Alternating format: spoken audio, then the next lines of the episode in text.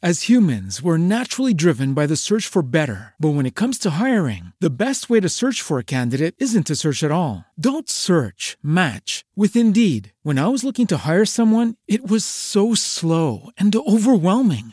I wish I had used Indeed. If you need to hire, you need Indeed. Indeed is your matching and hiring platform with over 350 million global monthly visitors, according to Indeed data, and a matching engine that helps you find quality candidates fast. Ditch the busy work. Use Indeed for scheduling, screening, and messaging so you can connect with candidates faster. And Indeed doesn't just help you hire faster. 93% of employers agree Indeed delivers the highest quality matches compared to other job sites, according to a recent Indeed survey. And listeners of this show will get a $75 sponsored job credit to get your jobs more visibility at Indeed.com slash podcast. That's Indeed.com slash podcast. Terms and conditions apply. Everybody in your crew identifies as either Big Mac Burger, McNuggets, or McCrispy Sandwich. But you're the filet fish Sandwich all day. That crispy fish, that savory tartar sauce, that melty cheese, that pillowy bun. Yeah, you get it. Every time. And if you love the filet of fish, right now you can catch two of the classics you love for just $6. Limited time only. Price and participation may vary. Cannot be combined with any other offer. Single item at regular price. Ba da ba ba ba. چای از شما قصه از من. سلام من بنفشه تاهریان هستم.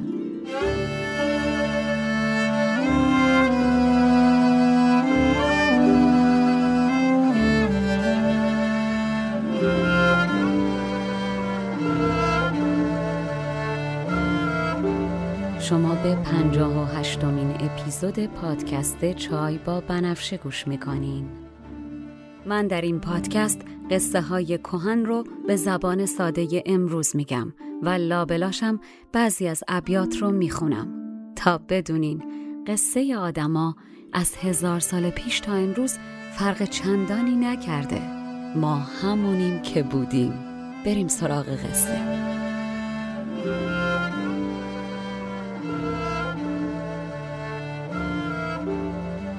در قسمت قبل گفتم که اشراف و سرداران ناراضی و خسته از جنگ ساسانی با پسر بزرگ خسرو به نام شیرویه که پسر بیادب و بیهنر و از خود متشکری هم هست و ضمنا از انتخاب نشدن و خل شدن خودش از ولی عهدی هم ناخرسنده هم دست میشن و خسرو رو از سلطنت خل می‌کنن و با شیرین راهی آتشکده میکننش تا با معبدان معتکف زندگی کنه. بعد هم شیرویه چون شیری مست به تخت سلطنت ایران میشینه. و اما حالا خسرو شیرین گرچه در تبعید در آتش کدن ولی از اینکه با هم و کنار همن راضیان از اون طرف اما بیرون چه اتفاقی میافته؟ اتفاقی که در تاریخ ایران بسیار مهمه اما نظامی در داستان بهش اشاره نمی‌کنه چون اساسا نظامی مثل فردوسی راوی تاریخ نیست. نظامی راوی قصه عشقه. در حقیقت اگر از من بپرسین میگم نظامی راوی قصه شیرینه. البته شما هش نگران نباشین چون من براتون این بخش تاریخی جامونده رو به صورت خلاصه تعریفش می‌کنم.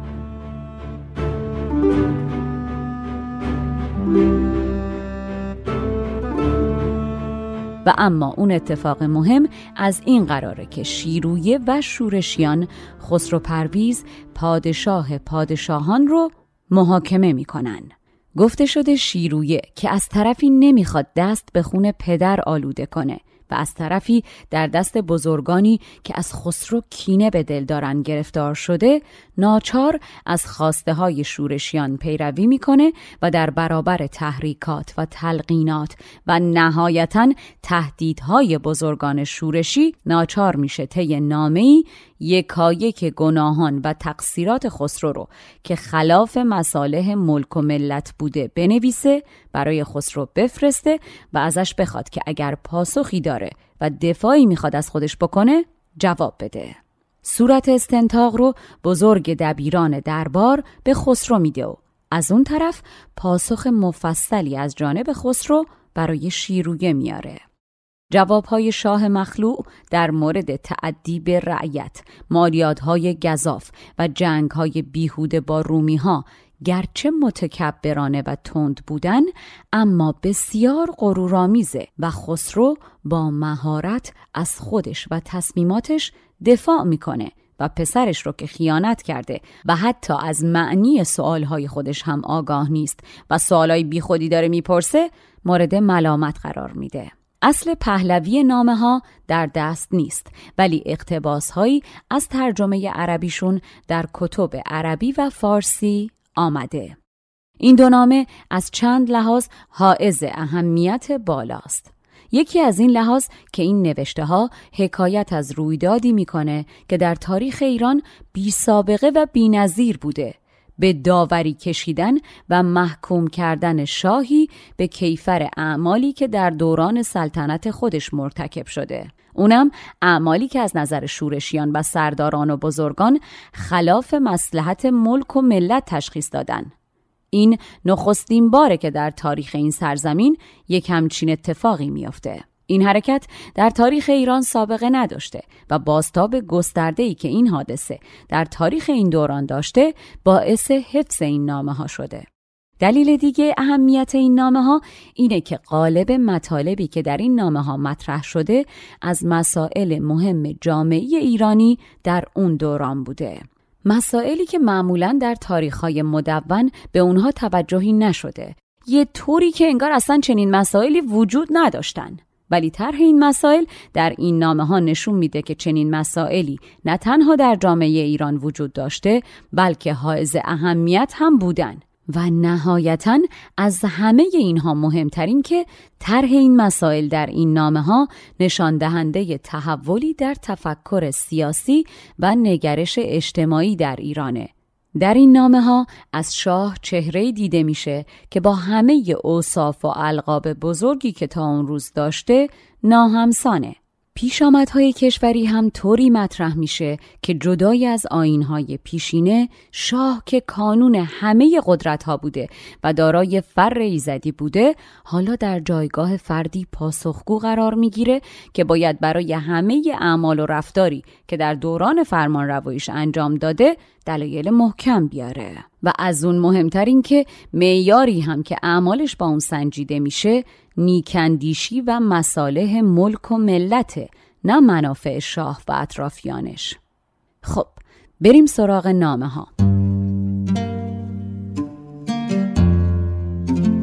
شیرویه در ابتدای نامه به خسرو میگه به خاطر کارهای بیحسابی که در عالم کردی ملک بر تو شوریده و امروز به من میگن اگر تو پدرتو نکشی ما اول تو رو می‌کشیم و بعد هم پدرتو اگر حجت و دفاعی داری بگو تا من بهشون بگم و تو از کشته شدن برهی. در شاهنامه شیرویه هفت اتهام به خسرو وارد کرده. در تاریخ تبری هشت اتهام ذکر شده. ولی در تاریخ بلعمی تعداد اتهامات به نه تا می‌رسه. از گفته فردوسی برمیاد که خسرو پرویز این سخنان رو به صورت پیام شفاهی جواب داده. و بعد اون رو کاتب ها به صورت مکتوب درآوردن. علاوه بر پاسخ به اتهامات مطرح شده نامه خسرو پرویز شامل نصایحی به فرزند خودش درباره چگونگی امور کشور هم هست که باید اونها را از نوع اندرس های سیاسی به شمار آورد مجموع اتهام هایی که در نسخه های موجود این نامه ها مطرح شده و از روایات مختلف در معاخذ مختلف استخراج شده و من تونستم پیداشون کنم در این چند تا خلاصه میشن.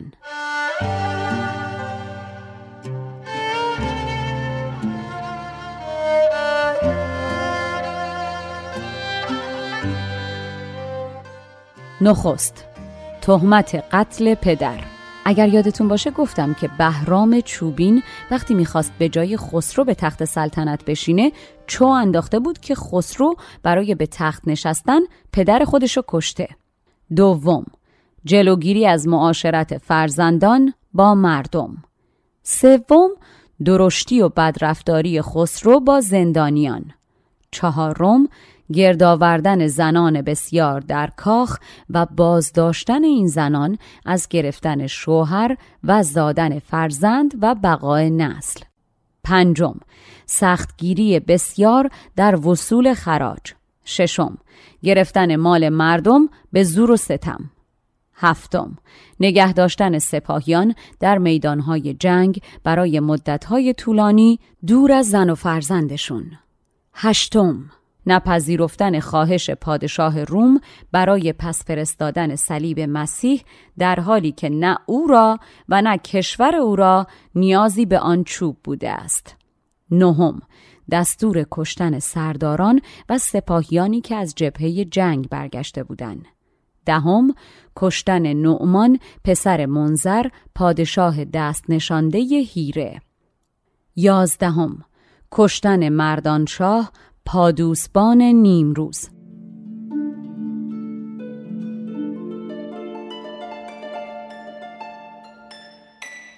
پازوسبان یا پادوسبان معاون فرمانده لشکر بوده و نیمروز هم نام سیستانه. اینجا می‌خوام نظرتون رو جلب کنم به سمت پسر مردانشاه به نام مهر هرمزد. این مرد یکی از کسانیه که به خونخواهی پدرش در بین این جمع شورشیانه که با شیروی همدست شدن و دستیسه و قیام کردن. این پسر یادتون باشه کمی جلوتر باهاش کار داریم.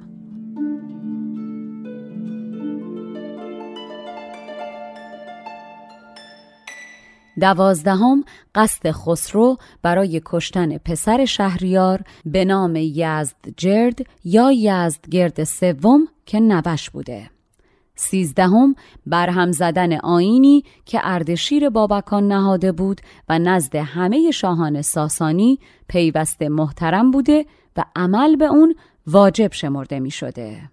راستش من هرچی گشتم نتونستم دقیق بفهمم این آین چی بوده اما حدس خودم اینه که براتون میگم. اردشیر بابکان مؤسس سلسله ساسانی در دوره پادشاهیش دین زرتشت رو آین رسمی ایران معرفی می‌کنه و پیروی از ادیان دیگر رو ممنوع اعلام می‌کنه. در دوره اردشیر اوستا به زبان پهلوی نوشته میشه و نامش رو زند می‌ذارن و شرحی هم بر اوستا نوشته میشه که اون هم به نام پازند شهرت داره. در دوران خسرو پرویز اما بعد از ازدواج مسلحتی سیاسی خسرو با مریم یکی از مفاد توافقنامه خسرو با سزار روم اینه که خسرو اجازه بده مبلغین مسیحی به ایران وارد بشن و آزادانه دین مسیحیت رو در ایران تبلیغ کنن. و همین کار باعث میشه موبدان زرتشتی که موقعیت بسیار مهمی هم در دربار دارن از خسرو بسیار عصبانی بشن و به محض اینکه موقعیت رو مناسب می‌بینن با شیرویه علیه خسرو دست به یکی و قیام می‌کنن. و اما دفاعیات خسرو پرویز که من در حقیقت تونستم این نه پاسخ رو پیدا کنم و براتون توضیح میدم. خسرو به اتهامات شیرویه این پاسخها رو میده.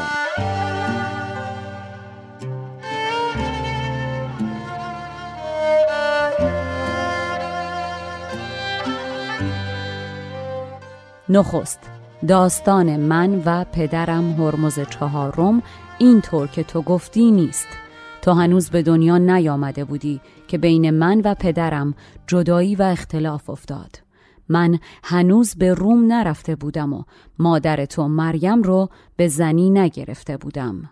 بهرام چوبین نزد پدرم به من تهمت زد و من از پدر گریختم و به آذربایجان رفتم و در آنجا به عبادت خدا مشغول شدم که خب البته در داستان نظامی خسرو رفته اونجا سراغ شیرین خسرو در ادامه میگه من در تیسفون قایب بودم که پدرم رو کور کردن و وقتی برگشتم سلامتی و توان از پدرم رفته بود که اگر اینطور نبود من هرگز به جاش نمی نشستم. من در روم بودم که دایی من بندوی به تیسفون برگشت و پدرم رو بدون نظر و اجازه من کشت که اون هم بعد از اینکه قدرت یافتم به خاطر قتل پدرم کشتم. دوم من تو و برادرانت رو در خانه نگه داشتم تا ادب بیاموزین و در کار اداره کشور شایسته بشین. بر شما ادب لازم بود نه لحو و لعب. من بر شما اجری تمام داشتم. هرچه که برای شما از خوردنی و پوشیدنی و لوازم شایسته بود فراهم کردم. اگر اجازه ازدواج و فرزند داشتن رو ندادم به خاطر این بود که منجمان گفته بودن از اهل بیت من و فرزندانم فرزندی به دنیا میاد که ملک ایران به دستش نابود خواهد شد. من خواستم تا من زنده هستم این فرد به دنیا نیاد. دستخط منجمان که درباره تولد تو گفته بودن هنوز دارم و پیش شیرین گذاشتم. اگر خواستی ببینی از شیرین این خط رو بخواه. بر من واجب کرده بودن که تو رو بکشم و نوشته بودن که تو شاهی رو از من خواهی گرفت. ولی به خاطر مهر فرزندی من تو رو نکشتم. ضمن اینکه باور داشتم قضای خدای تعالی رو کسی نمی‌تونه برگردان کنه. در نتیجه به خاطر شفقت پدری از رسیدن ملک به تو دریغ نکردم. سوم بیست هزار مرد سپاهی که کشتم به خاطر این بود که سی سال بهشون مستمری و جیره و تعام داده بودم تا روزی با دشمن من بجنگن. اما همین که بهشون احتیاج پیدا کردم از محل جنگ فرار کردن و حقوق من رو ندید گرفتن. خون ایشان به حکم سیاست حلال بود. چهارم من کسی رو در زندان نکشتم مگر اینکه کشتنش واجب بود. تو اول قصه گناهانشون رو بخون تا بدونی لایق کشتن بودن یا نه. و اما اینکه گفتی من مال بسیار اندوختم. بدون که هیچ ملکی رو بی سپاه و سپاه رو بدون مال نمیشه نگه داشت و توانگری سپاه سبب عزت ملکه و توانگری ملک قوت دل سپاه و قوت سپاه سبب آبادانی ملک و باعث میشه که پادشاهان دیگه از شاه بترسن و به پادشاهیش دست درازی نکنن. چنین شاهی هرچه خواست می‌تونه بکنه. یادت باشه که ملک درویش را هیچ مقداری نباشد. پنجم. اونچه در مورد زنان گفتی که لذت همسری یا بودن با مردان دیگر را ازشون گرفتم بدون که من به این زنان نعمت و کامرانی و مال بسیار بخشیدم. طوری که خودشون نخوان هیچ مرد دیگه ای رو بر من ترجیح بدن. من هر سال به شیرین گفتم همه زنان رو دعوت کنه و هر کس که می‌خواد شوهر کنه بهش جهاز بده تا از حرم سرای من خارج بشه. اگر امروز من هلاک بشم و این زنان شوهر کنن هم به خاطر زیادی نعمتی که من بهشون دادم باز زندگی که با من داشتن بیشتر دوست خواهند داشت. ششم خراج و مالیات امری واجبه. این بدعتی نیست که من بنا کرده باشم. این خراج رو انوشیروان شاه دادگر بنیانگذاری کرده چرا که شاه چاری جز گرفتن خراج نداره. کسی که مالیات نمیده برای خودش جمع می‌کنه و پادشاه حق داره که جانش رو بگیره چون اینجوری بیت المال از بین میره. من دو روز در ماه به داد و شکایات مردم می‌رسیدم. هر کس که پیش من نیامد و داد نخواست خودش به خودش ستم کرده نه من به اون. هفتم اینکه گفتی حق پادشاه روم موریکیوس رو نشناختم. موریکیوس اگر به من سپاه داد و پسرش رو همراه من به جنگ فرستاد و دخترش مریم رو به من داد و ما تونستیم بهرام چوبین رو شکست بدیم و باعث فرارش بشیم و من به شاهی برگشتم در مقابلش من انقدر مال و نعمت به شاه روم دادم که هرگز نه در خواب دیده بود و نه در بیداری. من حتی به پسرش چنان مال و منال دادم که متحیر موند. چلیپا یا همون صلیب راستین رو هم برای این به غنیمت گرفتم که نشان چیرگی من بر اونها باشه و دشمنان برای همیشه زلیل و مقهور باشن. تو هم این قنیمت رو بهشون باز پس نده چون نشان چیرگیشون بر مملکت تو خواهد شد. هشتم در مورد قصد کشتن نبم. پسر پسرم شهریار یزدجرد یا یزدگرد سوم. همونطور که گفتم منجمان به من گفته بودند که از فرزندانم فرزندی به دنیا میاد که ملک ایران رو نابود می‌کنه و به دست اعراب میندازه. منجمان از علامتی گفته بودن که این علامت رو در بدن یزدگرد دیدم و واجب شد که بکشمش که شومتر از این فرزند که ملک چندین ساله پدر از دستش بره هرگز بر روی زمین زاییده نشده. اینجا بد نیست که من به فرمایشات خسرو اضافه و برای شما شنونده ها یه روشنگری هم بکنم. این شهریار در حقیقت پسر خسرو و شیرینه. شهریار علا رغم مراقبت ها و سختگیری شدید خسرو بدون اذن پدر با کنیزی همخوابه میشه و بعد از مدتی کنیز باردار و صاحب پسری میشه که نامش رو می‌ذارن یزدگرد سوم. خسرو از این قضیه خبردار میشه و دستور مجازات شهریار رو میده و فرزند خردسالش رو هم ازش می‌گیرن. اما در این بین شیرین با نفوذی که بر خسرو داره اجازه نمیده به شهریار و فرزندش آسیبی برسه. موقعی که شیرویه علیه پدرش خسرو پرویز دست به کودتا می‌زنه تمامی برادرانش رو می‌کشه و شهریار رو هم. اما پسر شهریار یعنی همین یزدگرد سوم نجات داده میشه. یزدگرد تبدیل به جوانی میشه که بسیار زیبا هم بوده و وقتی بر تخت میشینه ایران در اوج هرج و مرج بوده و این تفلکم جوانکی بیش نبوده و در بیست و چند سالگی و به دلیل خامی و جوانی و نبودن دوتا غمخوار و دوتا پهلوون درست درمون دور برش علا رغم تلاشش در جنگ های متعدد در برابر اعراب شکست می‌خوره و خودشم بعد از متواری شدن در آسیابی به قتل می‌رسه و نهایتا ایران به دست اعراب میافته. و اما جواب بعدی خسرو. خسرو در جواب معاخزه نهم میگه من نعمان ابن منظر رو نه به خاطر زن ندادنش به من کشتم و نه به خاطر دروغهای زید ابن عدی دبیر عربی نویس دربار. اون زمانی که از دست بهرام چوبین متواری شدم و به روم رفتم راهبی رو دیدم که گفت ایران به دست مردی بزرگ از اعراب میافته و نگفت که اون مرد کیه.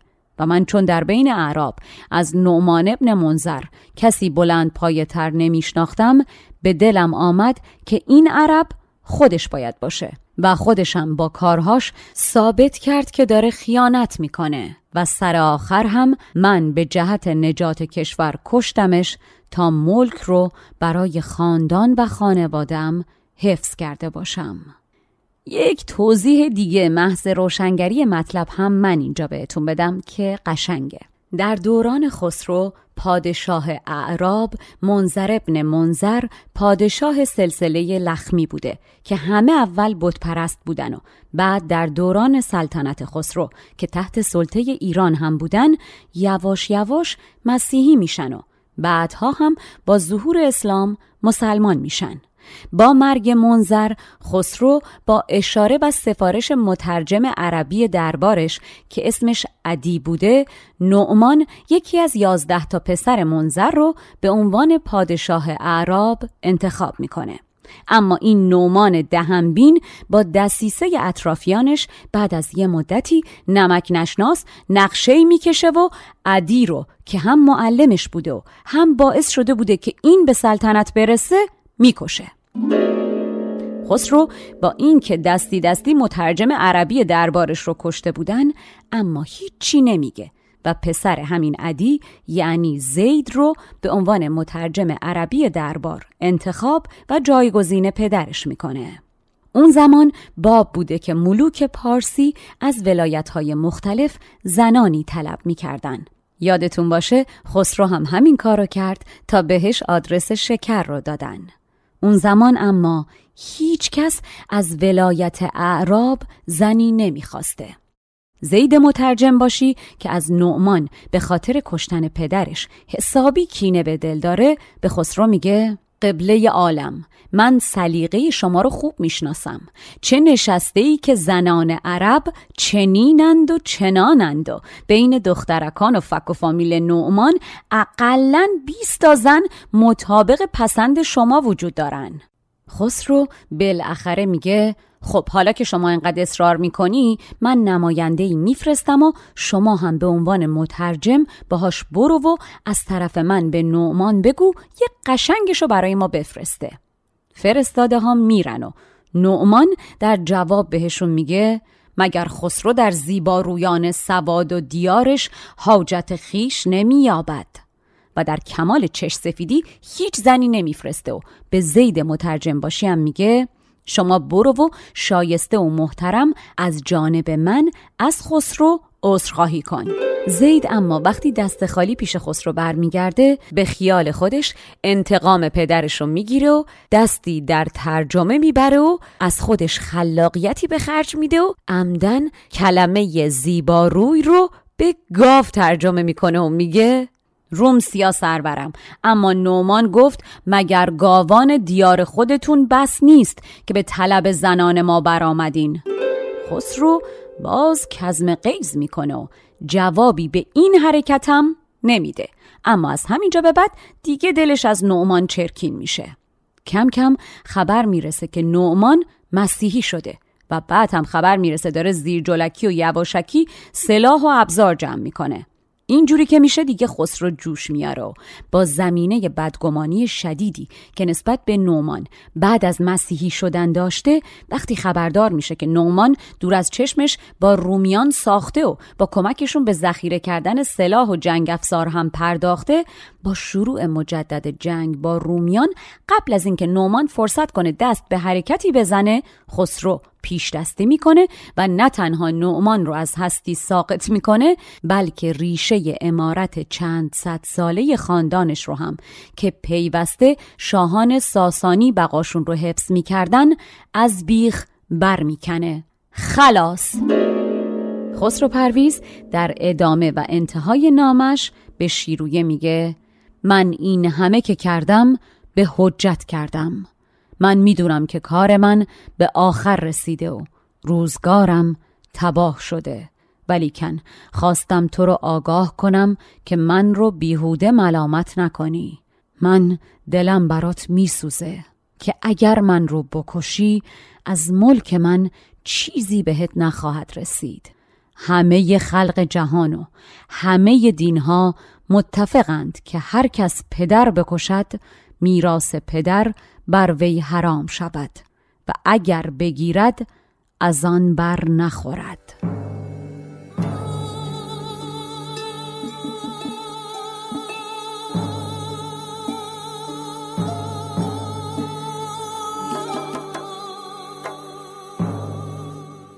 فرستاده برمیگرده و دفاعیات خسرو رو به شیرویه میگه. شیرویه میافته به گریه و از کشتن پدرش پشیمون میشه و به بزرگان میگه ما هر چی فکر می‌کردیم خطا بوده. پدرم برای همه موارد دلیل و حجت آورده. ریختن خونش حلال نیست. اما سپاهیان که پر از کینن به شیرویه میگن یک کشور نمی‌تونه دوتا پادشاه داشته باشه. بین رعیت اکثریت با کسانیه که پدر تو می‌خوان. اگر تو نکشیش مردمان از تو فرمان نمی‌برن و به صد حیله نخواهند گذاشت که تو پادشاهی کنی. در نتیجه ما هم اون رو پادشاه می‌کنیم و پادشاهی رو بهش برمیگردونیم. و خب خودت بهتر می‌دونی که به محض اینکه خسرو بشینه بر تخت در مورد کشتن تو با کسی مشورت هم نخواهد کرد و نمی‌ذاره یک روز بگذره تا تو رو بکشه. خود دانی. آقایون در حقیقت با این حرف به شیرویه میگن دیگه راه برگشتی نداری.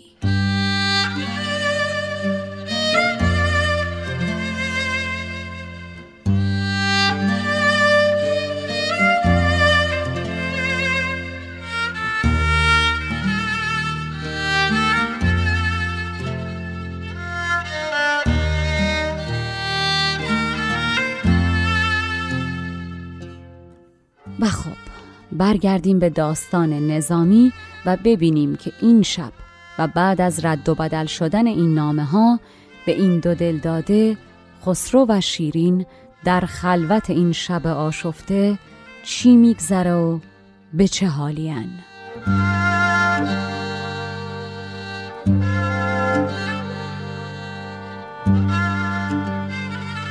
این شب سیاه که تاریکی مثل قولی سیاه فلک رو بلعیده و نور ماه رو ازش گرفته و زمانه شعبد باز با هزار دست در برابرش بیزوره و فلک با صد هزار چشم چون ستاره در برابرش کوره.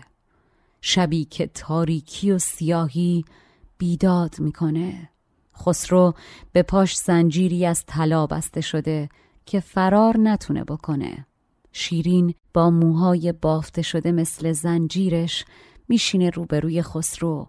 با دستهای سفید و محکم مثل نقرش پاهای خسرو رو توی دستش می‌گیره و از سر عشق و مهربونی ساق پاهای خسرو رو که با زنجیر ساییده شده میماله و میبوسه و قربون صدقش میره. شیرین می‌دونه چاره این شب سیاه قصه است. با صدایی که مثل آب روانه مثل شیر و اصله مثل شرابه برای خسرو حرف می‌زنه و میبوستش و نوازشش می‌کنه بلکه وحشت و غم از دلش ببره و بتونه خوابش بکنه تا این شب سیاه بگذره. شبی تاریک نور از ماه برده. فلک را قولوار از راه برده. زمانه با هزاران دست بیزور. فلک با صد هزاران دیده شبکور شهنشه پای را با بند زرین نهاده بر دو سیمین ساق شیرین. بت زنجیر موی از سیم گنده است به زنجیر زرش بر مهره می بست. ز شفقت ساقهای بند سایش همی مالید و می بوسید پایش. حکایت های مهرنگیز می گفت که بربانگ حکایت خوش توان خفت. به هر لفظی دهن پرنوش می داشت. بر آواز شهنشه گوش می داشت.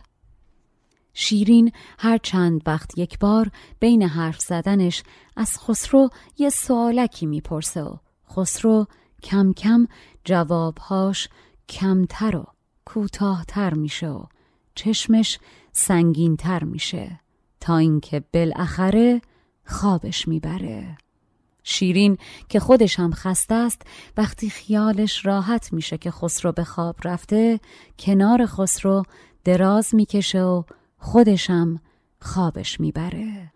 دو یار در کنار هم به خواب میرن. اما فلک چش سفید بیهیا بیداره. جهان فریاد می‌زنه که فتنه سرمست در راه اما قول سیاه شب با میخ لبهاش رو میبنده.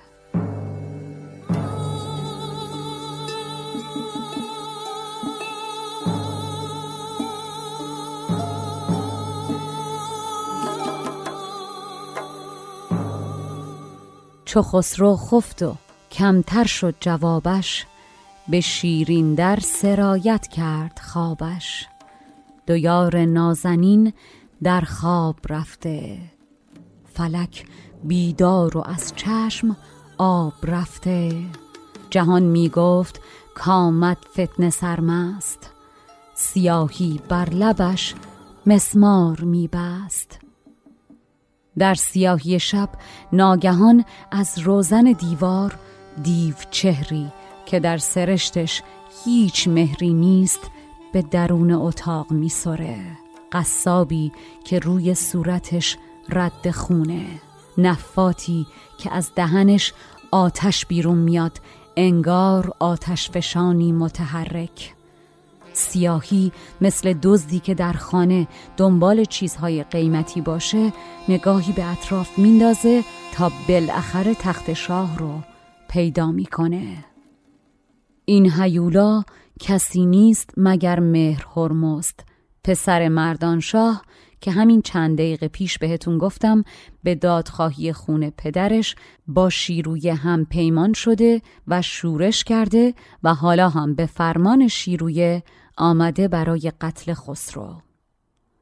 فرود آمد ز روزن دیو چهری. نبوده در سرشتش هیچ مهری. چو قصاب از غضب خونی نشانی. چو نفات از برود آتش فشانی چو دزد خانه بر کالا همی جست سریر شاه را بالا همی جست. مهر هرمزد پر از نفرت در دل و خنجری در دست میاد بالای سر خسرو خنجر رو بالا می‌بره با تمام توان در جگرگاه خسرو فرو می‌کنه و میچرخونه و بیرون می‌کشه.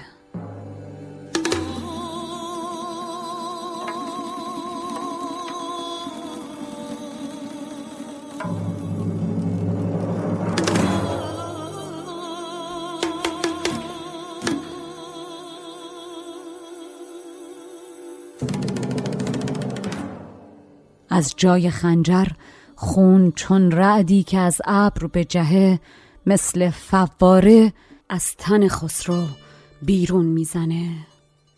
به بالین شه آمد تیغ در مشت. جگرگاهش درید و شم را کشت. چنان زد بر جگرگاهش سر تیغ که خون برجست از او چون آتش از میغ. مرد به سرعت مثل عقابی از همون روزنی که وارد شده بود خارج میشه. اما اما با این کار ماه و خورشید را برای همیشه از هم جدا می‌کنه.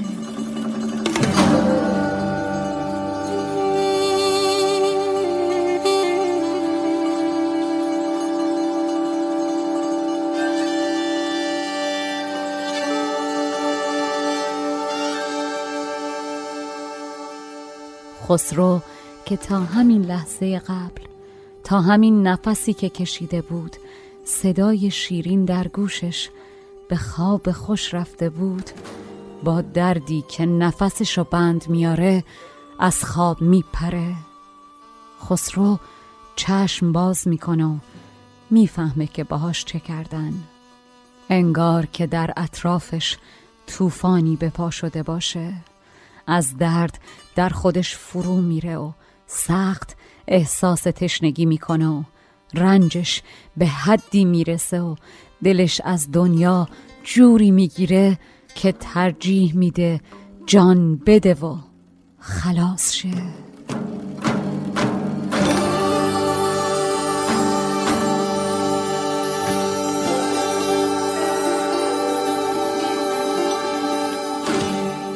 چو از ماهی جدا کرد آفتابی برون زد سر ز روزن چون عقابی. ملک در خواب خوش پهلو دریده گشاده چشم و خود را کشته دیده. ز خونش خوابگه طوفان گرفته دلش از تشنگی از جان گرفته. خسرو می‌دونه که داره میمیره. یک لحظه از دلش میگذره که جان شیرین شیرین جانش رو از خواب بیدار کنه و ازش بخواد کمی آب بهش بده و باهاش ودا کنه. اما با خودش میگه این مهربان من شب تا صبح خواب نداره.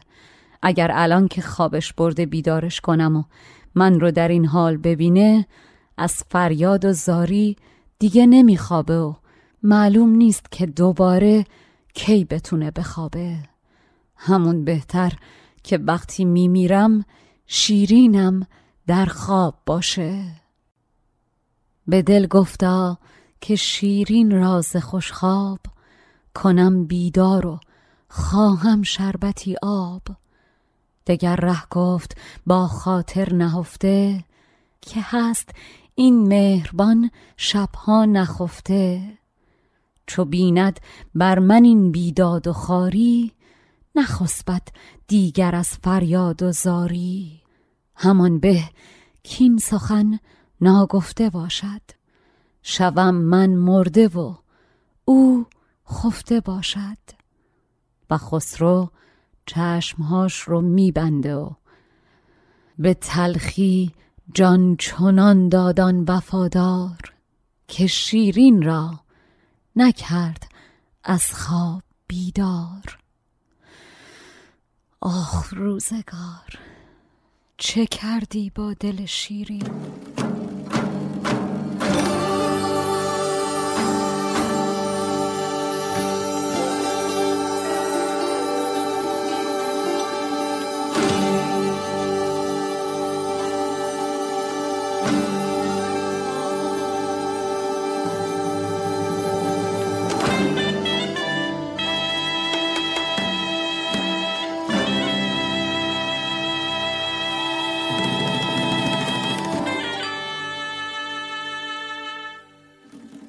چه بسیار باغبانی که امروز به چشم خودش شکوفه های باز شده گلها رو دیده و شب خوابیده و نفهمیده که شبونه ابری تند و مست برای ریختن گلها تیغ به دست آمده و تگرگی باریده از تیغ تیزتر و تمام شکوفه ها و برگ ها و شاخ ها رو پرپر کرده و از بین برده. صبح فردا باغبون بیخبر از همه جا به شوق دیدن روی قشنگ گلا آمده و دیده در باغ. دیگه نه گلی هست و نه گلزاری. و باغبون مگه چه می‌تونه بکنه جز اینکه خون گریه کنه؟ شکفته گلبنی بینی چو خورشید. به سرسبزی جهان را داده امید. برایت ناگه ابری تند و سرمست. به خون ریز ریاهین تیغ در دست. بدان سختی فرو بارد تگرگی کزان گلبن نماند شاخ و برگی. چو گردد باغبان خفته بیدار به باغندر نه گل بیند نه گلزار. چه گویی؟ که از غم گل خون نریزد. چو گل ریزد گلابی چون نریزد. خون مثل آب جاری از بدن خسرو خارج میشه و تمام بستر رو خیس می‌کنه. گل نرگس رو وقتی آب بریزی پاش چشم باز می‌کنه و بیدار میشه. شیرین که اگر شبای دیگه بخت یارش بود با صدای نای از خواب بیدار می‌شد. امشب انگار نرگسی که پاش خون گرم ریخته باشن تنش از خیسی بستر غرق به خون خسرو سرد میشه و از خواب میپره. آخ ای فلک چه سرد و بیمعرفتی! ز بس خون کستن شه رفت چون آب درآمد نرگس شیرین ز خوشخواب. دگر شبها که بختش یار گشتی به بانگ نایونی بیدار گشتی. فلک بنگر چه سردی کرد این بار که خون گرم شاهش کرد بیدار. شیرین پریشون و کلافه مثل مرغ پرکنده هول می‌کنه و نمی‌فهمه داره خواب می‌بینه یا بیداره. پارچه پرندی که روی تن خودش و خسرو هست پس می‌زنه و می‌بینه ای داد! خسرو در دریای خون غرقه. جگرش میسوزه و آهی می‌کشه که سقف آسمان بسوزه. خسرو آفتاب شیرینه نور چشمهاش شیرین. در یک لحظه احساس می‌کنه افتاده توی چاه سیاهی که ته نداره. شیرین بی حرکت چشمش به خسرو در بستر مرد تاجدارش رو می‌بینه که جان نداره. چراغی که روغنش به تاراج رفته و خاموش شده. خزینه خالی که گنجش به یغما رفته. سپاهی که سپه سالارش مرده. پریشان شد چو مرغ تاب دیده. که بود آن سهم را در خواب دیده. پرند از خوابگاه شاه برداشت. یکی دریای خون دید آه برداشت. ز شب می جست نور آفتابی. دریغا چشمش آمد در خرابی. سریری دید سر بیتاج کرده. چراغی روغنش تاراج کرده.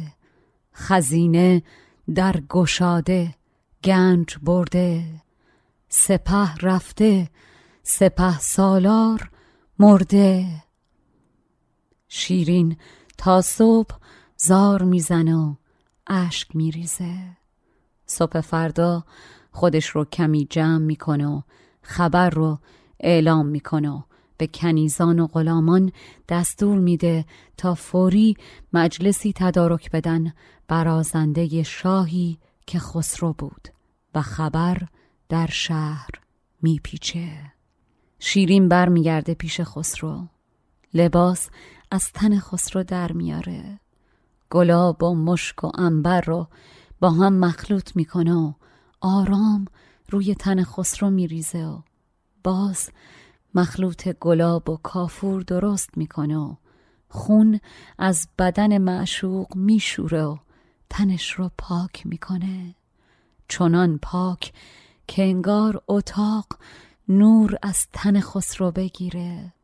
بعد عاشقانه لباسی تمیز و برازنده به تن خسرو می‌کنه. شیرین با نفسی که سخت بالا میاد چشم از خسرو بر نمیداره. دست در موهای مونس جانش می‌کنه و مرتبشون می‌کنه.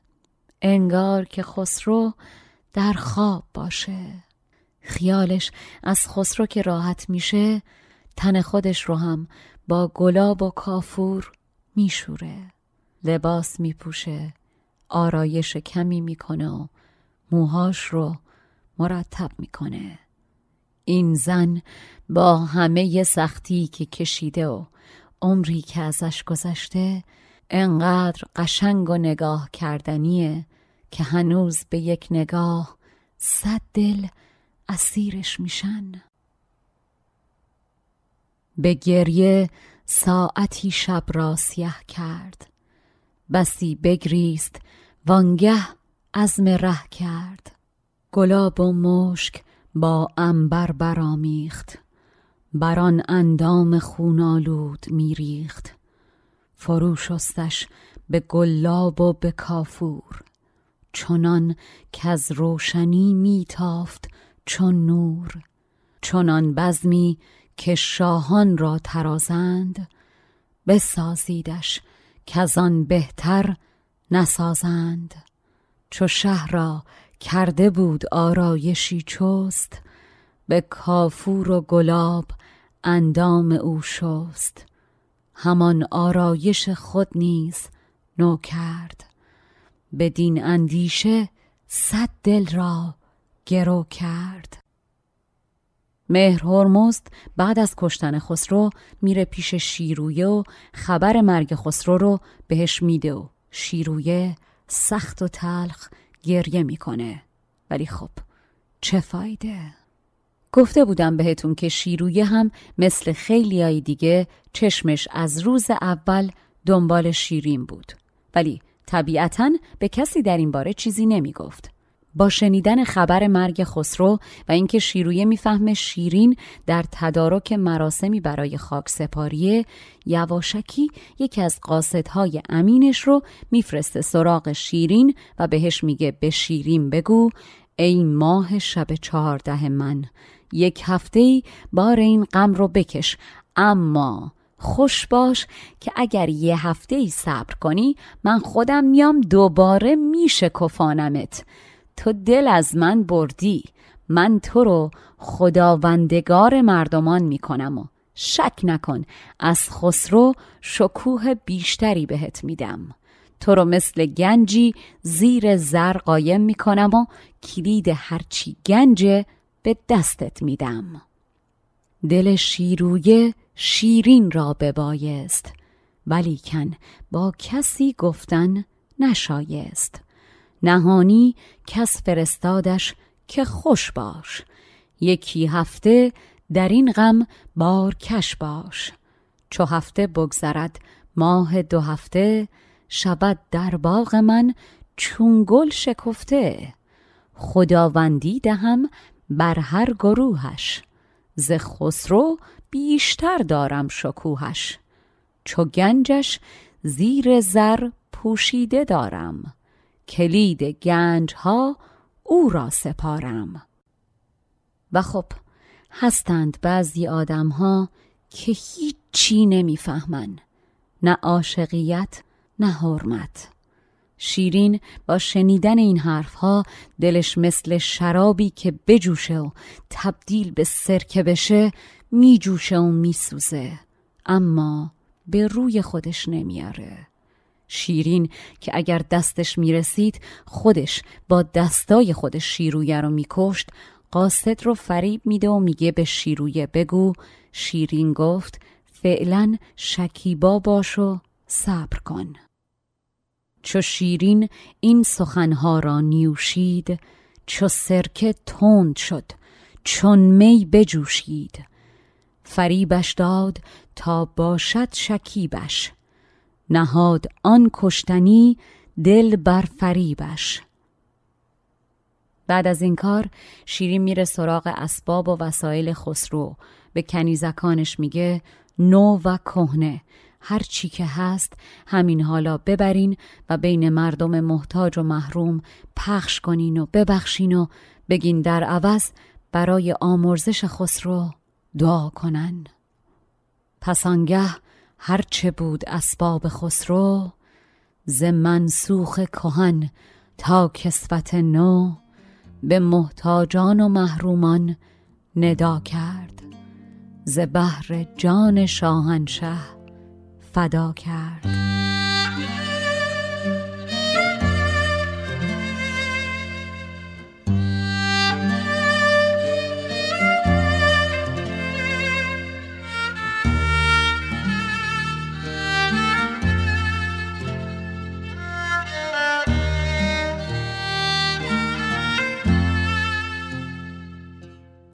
تدارک مراسم خاکسپاری خسرو اتفاقی نیست که بشه همون روز وفات انجام داد. و این یعنی شیرین این شب آخرین شبیه که خسرو در کنارشه. و وای بر دل شیرین که حالا امشب خاطراتشون رو تنهایی مرور می‌کنه. با داغی روی دلش که میسوزونه و راه نفسش رو بند میاره شیرین مرور می‌کنه. خاطره روزی که اولین بار نقاشی خسرو رو دم چشمه دید و بعد اولین شبی که به وقت در آمدن از چشمه خسرو رو سوار بر اسب دیده بود و با تمام جان عاشقش شده بود.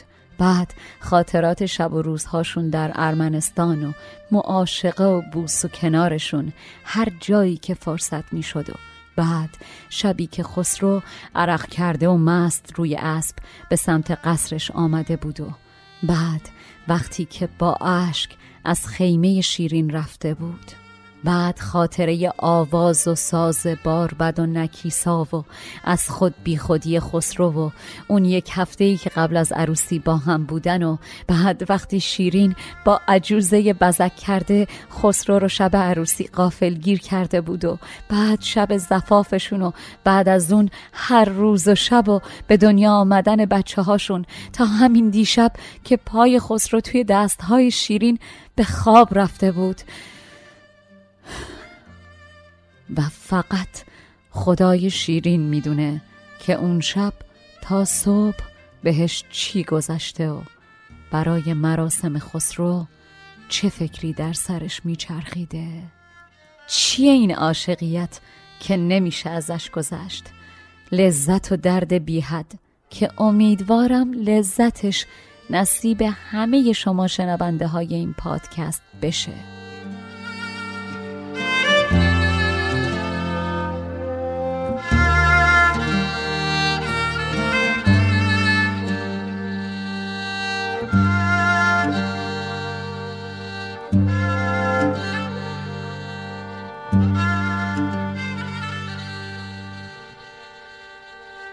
این قسمتی که با من شنیدین نوش جونتون باشه یادتون باشه که فقط به شرط همیاری و همدلی شماست که ما می‌تونیم به تولید این پادکست ادامه بدیم برای حمایت مالی از ایران یا خارج از ایران فرقی نمی‌کنه.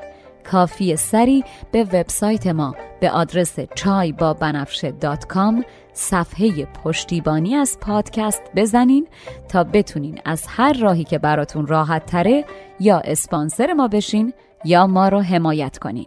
و ضمناً یادتون نره که همین حالا ما رو به دیگران معرفی کنین. تا قسمت بعد تنتون سلامت و جانتون شیرین.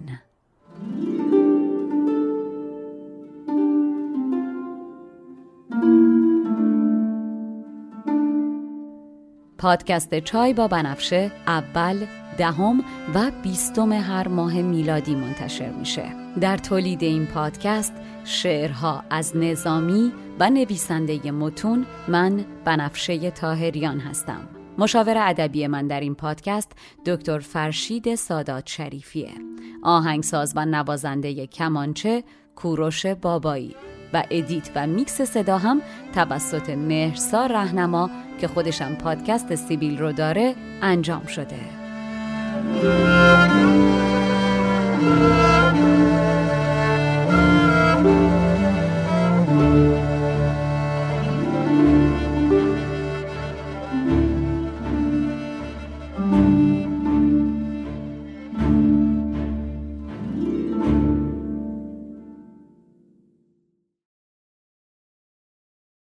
As humans, we're naturally driven by the search for better. But when it comes to hiring, the best way to search for a candidate isn't to search at all. Don't search, match with Indeed. When I was looking to hire someone, it was so slow and overwhelming. I wish I had used Indeed. If you need to hire, you need Indeed. Indeed is your matching and hiring platform with over 350 million global monthly visitors, according to Indeed data, and a matching engine that helps you find quality candidates fast. Ditch the busy work. Use Indeed for scheduling, screening, and messaging so you can connect with candidates faster. And Indeed doesn't just help you hire faster. 93% of employers agree Indeed delivers the highest quality matches compared to other job sites, according to a recent Indeed survey. And listeners of this show will get a $75 sponsored job credit to get your jobs more visibility at Indeed.com slash podcast. That's Indeed.com slash podcast. Terms and conditions apply.